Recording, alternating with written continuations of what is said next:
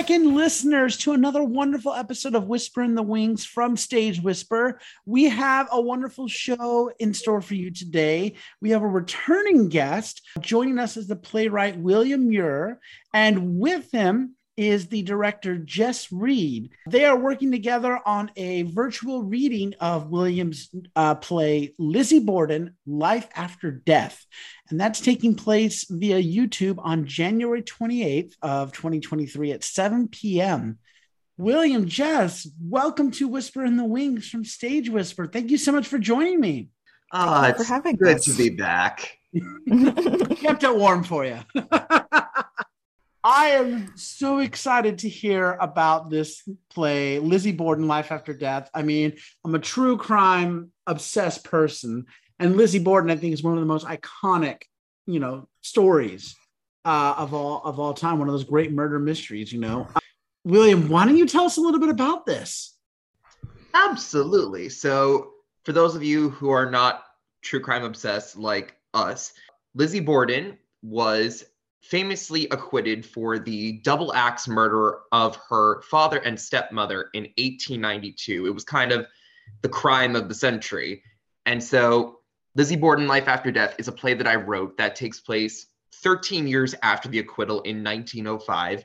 Lizzie and her sister, or Elizabeth, as she went by after the trial, is living with her sister Emma on in a mansion on this beautiful section of Fall River called the Hill. They're trying to just live a life comfortably outside of the shadows of the crime. And when a figure from Lizzie's past just unexpectedly shows up on her doorstep, she's kind of forced to face her demons and relive her past and make a decision of what secrets she wants to hold and what's important to her. I'm already hooked. I, I love when we go past where the, the typical story ends and we just keep going, you know, see where the, the film cuts short. How did you come up with this show or come upon the show, William? So, like you, I've been fascinated with Lizzie Borden for forever.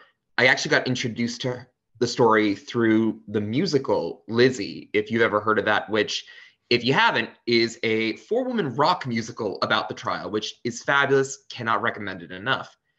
And I was just hooked on this story. And it was in college, right around the time I was getting ready to do my senior thesis, which I've talked about in the previous episode I did with you. And I remember I was driving home and I had Lizzie Borden on my brain. And I was like, why not just write about this? And yeah, I started developing the story. I kind of based it a lot on like the stuff I was studying in college. So I kind of styled it sort of as like the Lizzie Borden case meets a doll's house. Ooh. So yeah, that's kind of just where my brain went with it. And I did a bunch of readings of it when I was in college. And then we were originally supposed to have a production of this play in October, but unfortunately, things just kind of panned out. But I was like, you know what? We still have this show. We still have a bunch of people who are interested. So I just reached out to Jess and I was like, let's just let's just do a reading. Let's just do something fun with this. And here we are. Yeah, and that's that was going to lead me to my next place, which is Jess. How did you get involved in all of this? So I met Billy acting. We were that was Amadeus when we first met. Yes. So we worked together uh, on that, and then we kind of started doing this little like writers group. It didn't last very long, but we kind of got together with some other people once or twice, and we would like share writing. And uh, you know, he asked me to take a look at it, and I loved it. Like I immediately read the script and was like, "Oh, I want to be involved in this, please, thank you." That's incredible. So, what has it been like developing this show, uh, Jess? So, a lot of the development I think was kind of done by Billy, um, but I've been. We've only had one like real rehearsal so far, uh, just because of the way the schedule worked out, and it was with Lizbeth and our Bridget Sullivan, who's the uh, housemaid, and the just the the development of those few scenes with those actors has already just evolved incredibly in my head.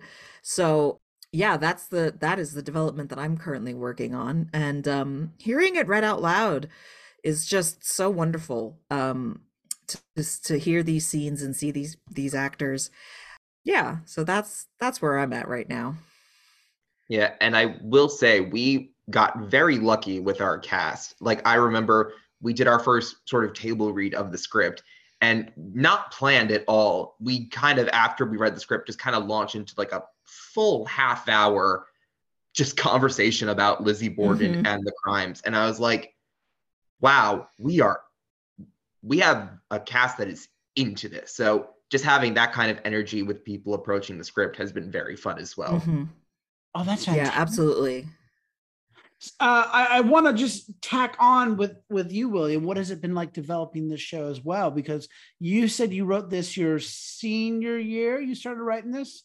my first draft was in 2019 and it's just been a very interesting adventure with this piece because like this is probably the most i've ever done developmentally for a play like i even went as far as like back when i was in college i got to visit the lizzie borden house in fall river massachusetts where the crimes actually occurred and so i've been on like a very long journey with this play and so getting to revisit it and kind of just relook at some of the stuff that I've written has been very fun.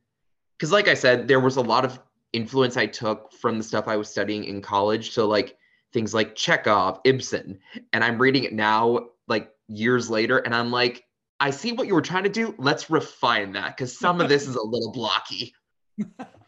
But stuff that you look at when like you thought was great way back in the day, and you're like, "What was I thinking?" Um, oh yes, I remember there was I was having a Chekhov moment, and I remember there was one line, I think it was Bridget, where she just straight up declares, I am very unhappy. And I'm like, I see what you were doing. Let's make that a little subtler. oh no so well we do have chekhov's axe like the axe shows up yes. We have Chekhov's hatchet.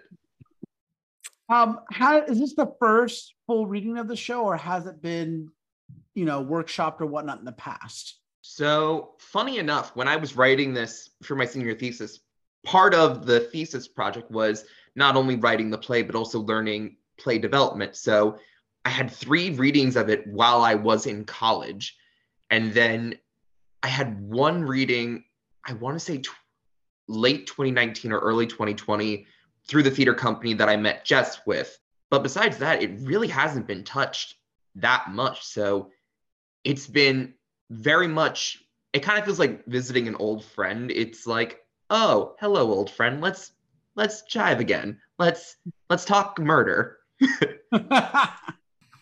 What is the message or the thought that you're hoping audiences will take away from this? And jess why don't i start with you first on that? Oof, oof. Okay. So I think this play is really, and Billy can correct me on anything I have said, but I feel like this play is really a lot about trauma. It's about personal trauma and how it affects the people around you. Not even necessarily, you know, well, I'm so traumatized, I'm going to go murder them.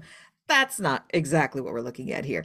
But this trauma and how you carry it and how it affects you and even that attempt to heal from the trauma can still cause harm. It's it's such a deep and insightful piece. It really is and and you know working with the actress playing Lizbeth um, we've had some really interesting conversations about masking and you know acting as a character who then is acting, you know, less in a play within a play kind of context, but that I need to protect myself. This is what I need to do, and how that can kind of go wrong sometimes. I, I think as a person who has some traumas in the past, we won't go into too much detail, but if you hold them too close to you, they can hurt you more, I think. And and I think it's I, I think it's important to uh you know to have that discussion about, about it and and to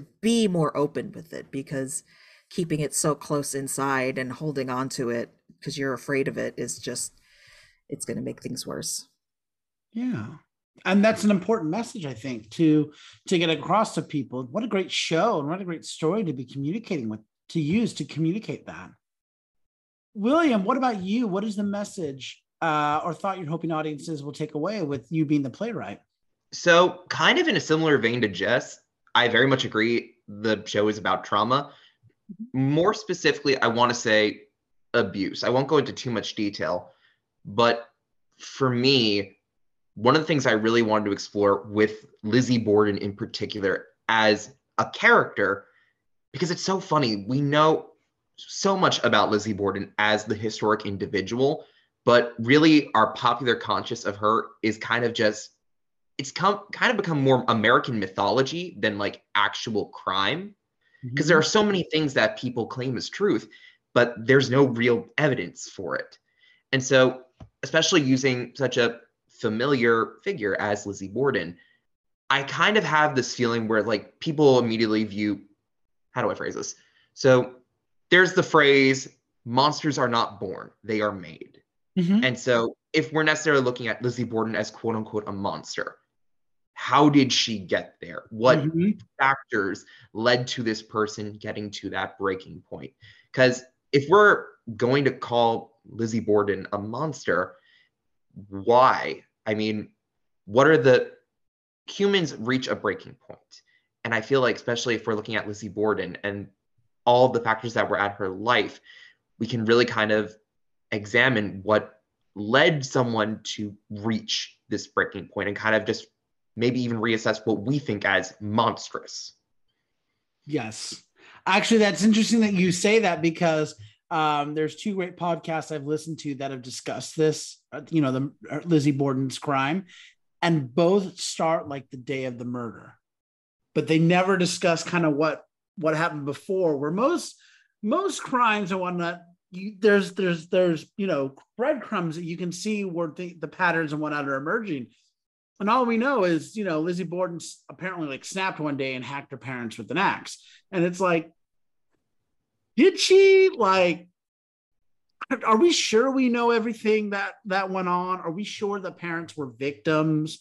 Like we only have one side of the story and think about how long ago it was and how accurate records are and especially now with the idea of the history we know is only the history that we've allowed to be told and there's so many other stories coming out now it's it's fascinating that that's your kind of interpretation where it's like maybe the wrong stories being communicated the wrong person's interpretations been getting passed on and we've missed something in that mix it's it's funny you should say that because there's a lot within the play about the story being told and who's telling it even if it's it's Lizbeth's recollections of it or what somebody else recalls of that and how it happened. It's actually really like ingrained in the text i think that that idea of who's who's telling these stories. Ooh i'm oh i'm so excited. I'm my interest is so peaked so wrapping up the first part of our interview i want to ask who do you hope have access to this and william i'm going to start with you on that one again I, don't necessarily feel like it's a very generic answer but i kind of feel like I want this to be open to everyone. Like I'm always very much a person who believes that we come to the theater to have a conversation and discuss what we see and just kind of discuss our human nature because that's what theater is meant to do. It's tell human stories and kind of examine our own lives through that. So rather, I kind of want people to come to this show and maybe they know about Lizzie Borden, maybe they don't. But especially for the people who do know Lizzie Borden's story, maybe to come in and maybe reassess what they do know and maybe how it affects their lives really just maybe necessarily the Lizzie Borden that is ingrained in the popular con- conscience isn't the Lizzie Borden that existed and rather what is Lizzie Borden this horrible person or is there something human that we can empathize with her? I like that. Jess how about you? Uh, who do you hope have access to this? So I really you know, c- kind of bouncing off of what what Billy said, conversations I think are are really what theater is and, and connection. Um, and I think it's really important that everyone has access to theater. Um, I'm always been a big fan of when I lived in Portland. If you if you had a, a Snap card, you can get five dollar tickets at certain theaters. Like literal accessibility is so important, which I think it's actually great that we're doing a virtual reading because I think this will have a farther reach you know we're not charging $80 for you to come down and sit and and watch a play you know we want to share this with people so if you can you know if you can get to a computer which granted not everybody can even in this virtual work from home age you know i think it's important. I think it's important that whoever wants to participate in that conversation can. I, and I love that you both emphasize accessibility so hard, you know, because it, it is so important that everyone has the ability to access the performing arts and be involved in this conversation, especially because a lot of stories are about those very people and they should have a say in it. Everyone mm-hmm. deserves a seat at the table. Period. The end. Absolutely. Like Lizzie Borden, yes, it's rooted in history and it's very much a period piece, but I feel, especially with our Lizzie, there's a lot that we can carry over into our own modern era and the conversations because it's a human story at its root and everyone should have access to these kinds of stories and be allowed to have their seat at the table.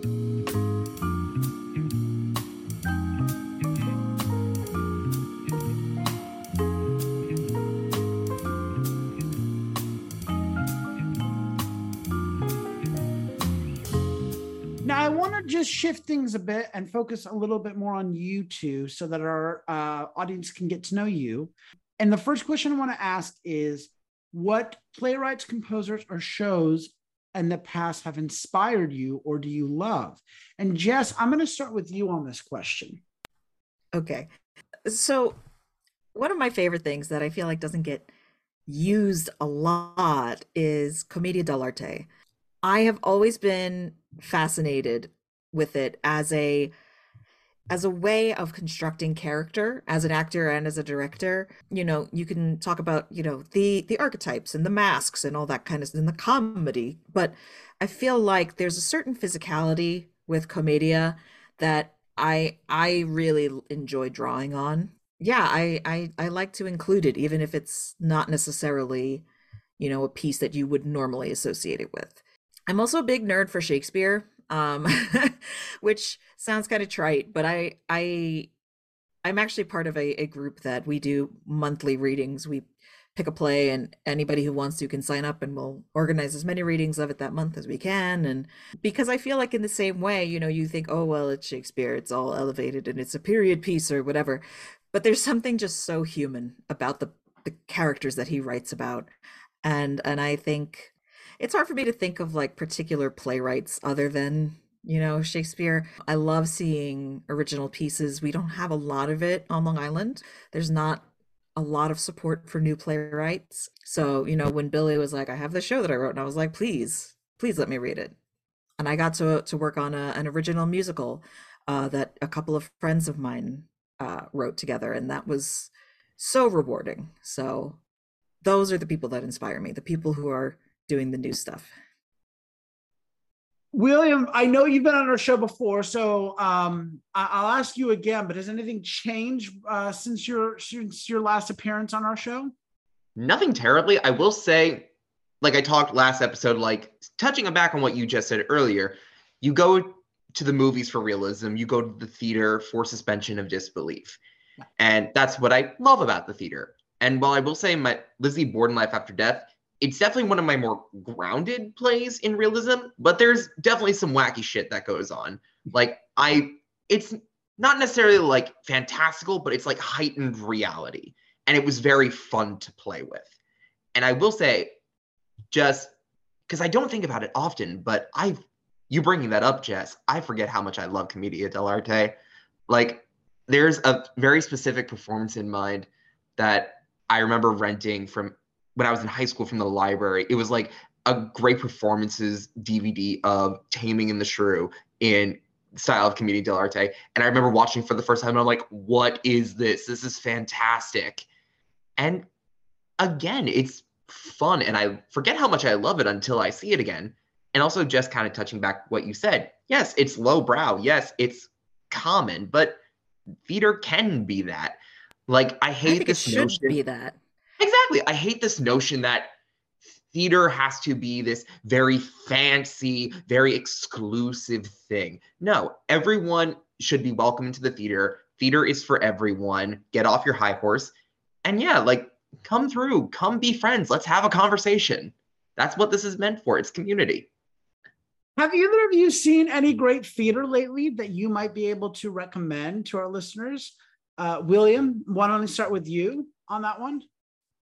Oh God, it's been so long since I've been in a theater. I feel, but I will say, I the last one that comes in my memory was I did get to see the invited dress of Ohio State Murders, and I thought that was fabulous. Like just Audra McDonald, full stop. Enough said. But I will say, just I went to that show completely unaware of what the show was, completely cold. But it was just such an interesting story and just again very minimal but very evocative and effective and guttural which is what i love about the theater. So i was like this is my new favorite thing. I want this everywhere. So yeah ohio state murders. Please catch it before it closes. Yes.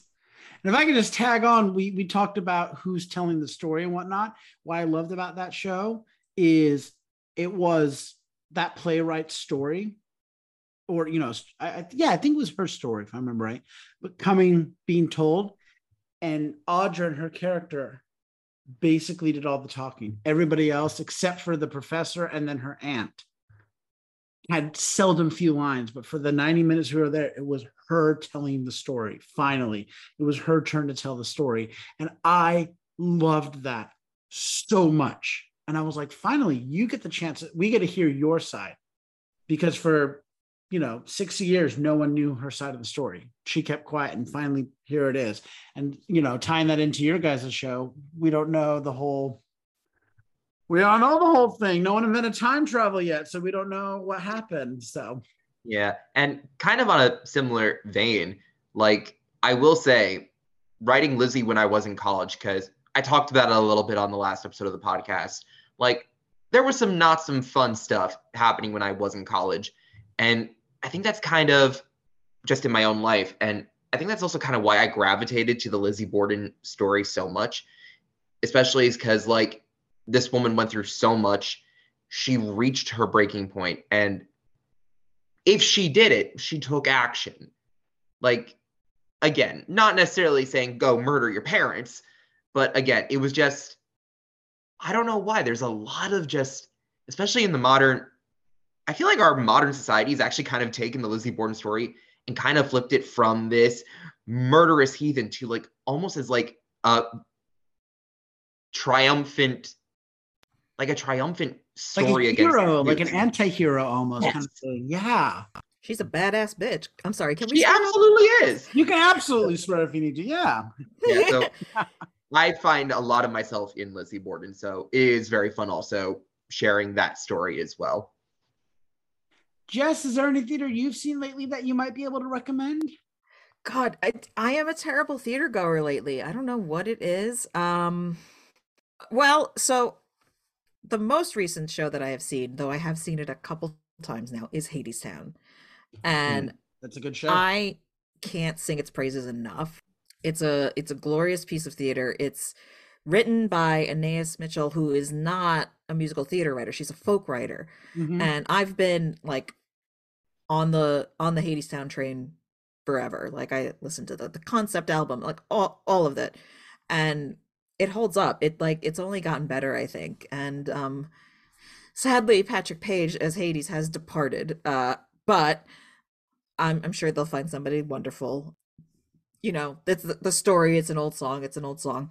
But it still hits. It still hits so hard and um I, you know everybody has a thing that they do like all of the characters have a moment to shine the ensemble is incredible the musicians are incredible like having them on stage and seeing them perform and acknowledging that they are part of the crew it's gorgeous it's a gorgeous piece and and i i i'd see it once a week if i could i still gasp at the end every time i know oh, it's time. gonna end and then he doesn't i'm like yeah they tell ah. you. They tell you, and it's still just like, but why? Uh, have you seen Lillias White as Hermes? Yes. And she and she's fantastic. I I've She's heard. incredible. She's so different from Andre de Shields in so many ways, and I lo- I love the interpretation. She's, I got to get in to see her. She's a little more maternal. She's a little more affectionate. She calls Orpheus baby, but the dynamic between her and Hades is really fun, which I really like.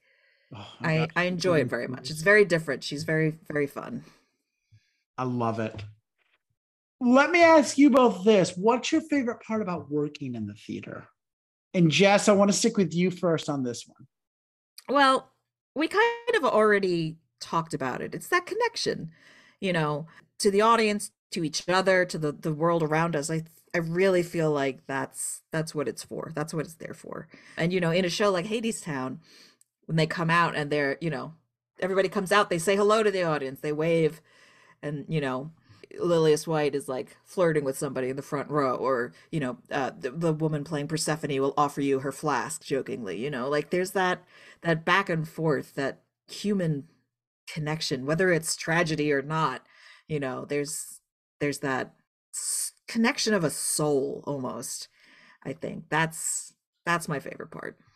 Yes, yes, mm-hmm. William. I'd love to hear your your answer again, especially because I I don't know if it's changed or not. But what is your favorite part about working in the theater? Uh, again, I feel like it's kind of similar to what we've touched on. It's just kind of that group collaboration that is very unique to the theatrical process. Like I love walking into a room and just getting to work with a bunch of people and just like ruminate ideas about how we're going to tell this story like I already knew I was going to be in very good hands with Jess because I love them. I've seen them work before, and I already knew they were going to bring so much to the table with this piece.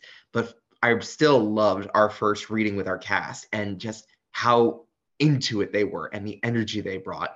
And I always say, as a playwright, I always say that the actors read the characters better than I wrote them because mm-hmm. just that feeling of getting to hear the lines out and just how they interpret your characters and how they play with them. And it's just, it's so fun to see like the skeleton finally become a character. Yes. Oh my gosh. Yes, a thousand times. I want to ask you both my favorite question to ask our guests, which is what is your favorite theater memory? Uh, and I'm going to start with William on this one. Uh, do you have another memory you might be able to share with us? boy, oh boy, oh boy, oh boy, oh boy. Yeah. Different to the one I shared on the podcast.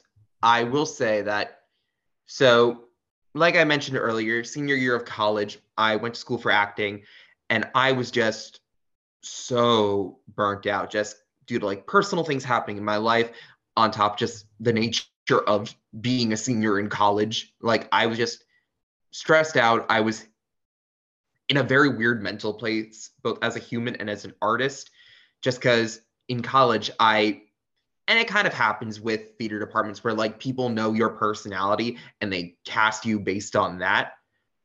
And so I was very much cast a lot of the time, which I am grateful for getting cast.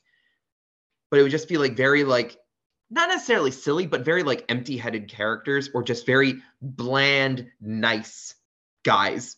Mm-hmm. Which again, is fine and dandy, but it was just such a weird thing for me. I was like, so when I graduated, uh, the same theater company that I met Jess with, they were doing auditions for Columbinus, which I went in, I auditioned, and I ended up getting cast as Eric Harris, which was very much an intense role, but it wasn't even necessarily the role that mattered. It was just I walked in to that room and everyone was just so friendly and supportive. And we were all there to tell the story and also just it was kind of that sense of community that I felt I needed and just to be uplifted by other artists and say we trust you to do your job. We trust you to tell the story so yeah that production still stands out in my mind as just a highlight of me as an actor Sorry, that was very rambly. no, no, no, that was great. I was hanging on to your every word. I have to ask, Columbinus is that anything like anything to do with Columbine? Yes. So it was. Oh, I forget what the company was called, but it was a devised piece as a response to the Columbine shooting, and It's a very intense play. So the first act starts out with we're all playing stereotypes because it's supposed to take place in any high school in America. And so, but then the second act takes place in actual Columbine. So the character of Freak turns into Eric Harris.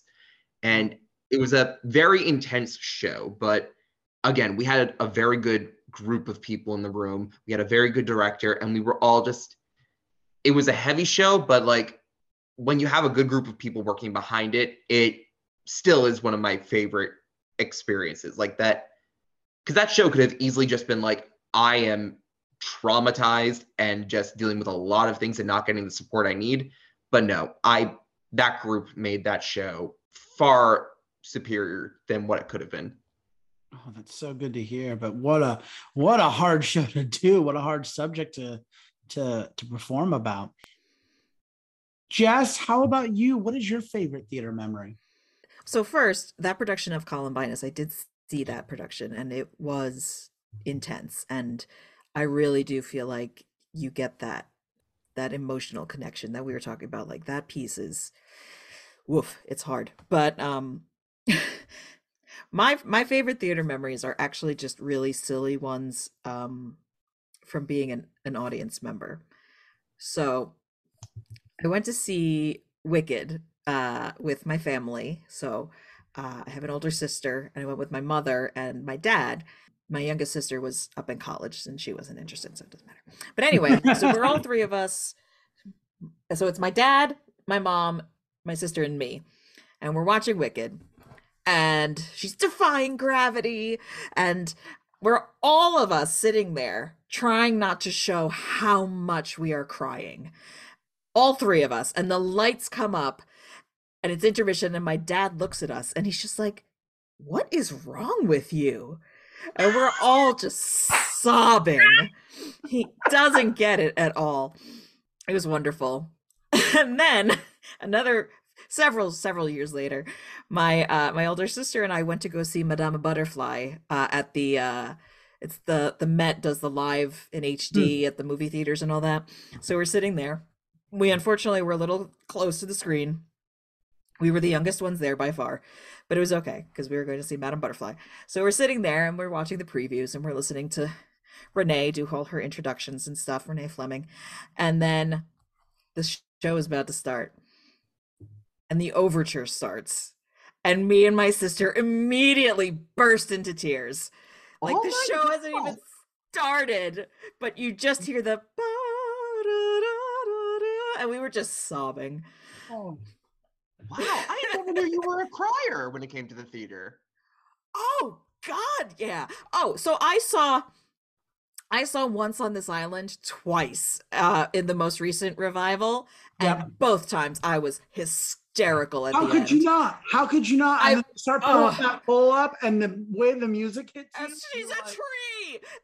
Oh. God, I am. No, I really am, and like I have I had know that show inside and out. I love that show, and still, still, it's just like she's a tree. They turned her into a tree, and I'm just like sobbing and I'm clapping and like the the actors are so close. They must be like, this woman is insane, and I'm just like, oh, so, so happy. I'm a big crier, Billy. Oh my god. Oh god. See, I wish I was a crier. Like, I don't know what happened to me. My I feel like I was very much the product of like my parents were like, boys don't cry. So literally, uh, I don't know what happened. Like age 10, I literally cannot cry like at all. And it's so weird. Joaquina Kalukango will fix that. Are there any other productions or projects that your companies have or that you have coming on the pipeline that we might be able to plug for you? I mentioned this, I think, last time on the podcast. Um, I don't have anything set in stone still, but I am planning on doing a reading of another play of mine, The Many Gay Adventures of Nicholas Larenstein. I'm trying to do an in-person reading of it in Pride during Pride in the city. So hopefully more details to come on that once I book a venue. if our listeners want more information about um, Lizzie Borden Life After Death or about either of you, or maybe they want to contact you, how can they do that? So for Lizzie Borden, Life After Death, we have a Facebook group. So that's Lizzie Borden, Life After Death, uh, and in parentheses, a virtual reading. So that'll have information there. And if you'd like to buy tickets, um, they're available at Brown Paper Tickets. Uh, search Lizzie Borden, Life After Death. It'll be live on January the 28th at 7 p.m. Eastern Time. And if you can't make the live date, if you buy a ticket, the recording will be up for a week for you to watch at your leisure. Uh, I mean, if you want to follow me on Twitter as it sinks into the ocean of I disaster, uh, you can follow me at Bardic Belle, B A R D I C B E L L E. Yes, I'm a D&D nerd, as is Billy. I'm outing him. There's no need to out. I'm proud. I am a dice goblin. but yeah, I guess for personals for me, um, you can find my Wix site, which is it's a williamdmeurer.wixsite.com. Because again, I still have not paid for the domain. And if you want to reach out to me personally, you can find me on Instagram. It's Billy underscore M97. Perfect. Well, Jess, William, thank you so much for taking the time to speak with me this evening and for just sharing the amazing conversation and this fascinating new show. I'm so excited about the reading of it. I can't wait to uh, to hear the story of Lizzie Borden, Life After Death. Thank you guys. Well, thank you, Andrew. Thank you. This was fun. My guests today have been the playwright William Meurer and director Jess Reed who are working together on the new play Lizzie Borden Life After Death, which is having a virtual reading on YouTube on January 28th, 2023 at 7 p.m. Eastern Standard Time. Um, it's going to be available for one week after that. Uh, so basically through February 4th. And you can get more information about the show by checking out their Facebook group, Lizzie Borden Life After Death, and in parentheses, virtual reading. Or you can get tickets for the show by going to Brown Paper Tickets and searching Lizzie Borden Life After Death. Also, make sure you follow these two amazing artists uh, to stay up to date with all their amazing projects and performances. Uh, you can follow Jess on Twitter at Bardic Belle, and William, you can check out his website, William D. Meurer wixsite.com or on Instagram at Billy underscore M97.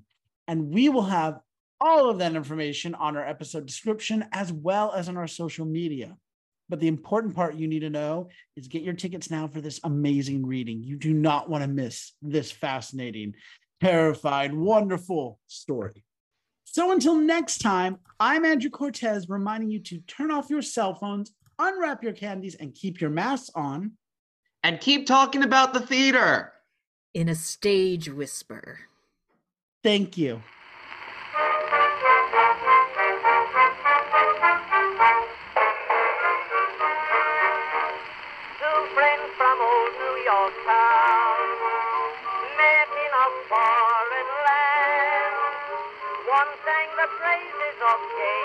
If you like what you hear, please leave a five star review, like, and subscribe. You can also find us on Facebook and Instagram at Stage Whisper Pod. And feel free to reach out to us with your comments and personal stories at stagewhisperpod at gmail.com. Our theme song is Maniac by Jazzar. Other music on this episode provided by Mela and Billy Murray. You can also become a patron of our show by logging on to patreon.com slash stagewhisperpod. There you will find all the information about our backstage pass as well as our tip jar. Thank you so much for your generosity. We could not do this show without you.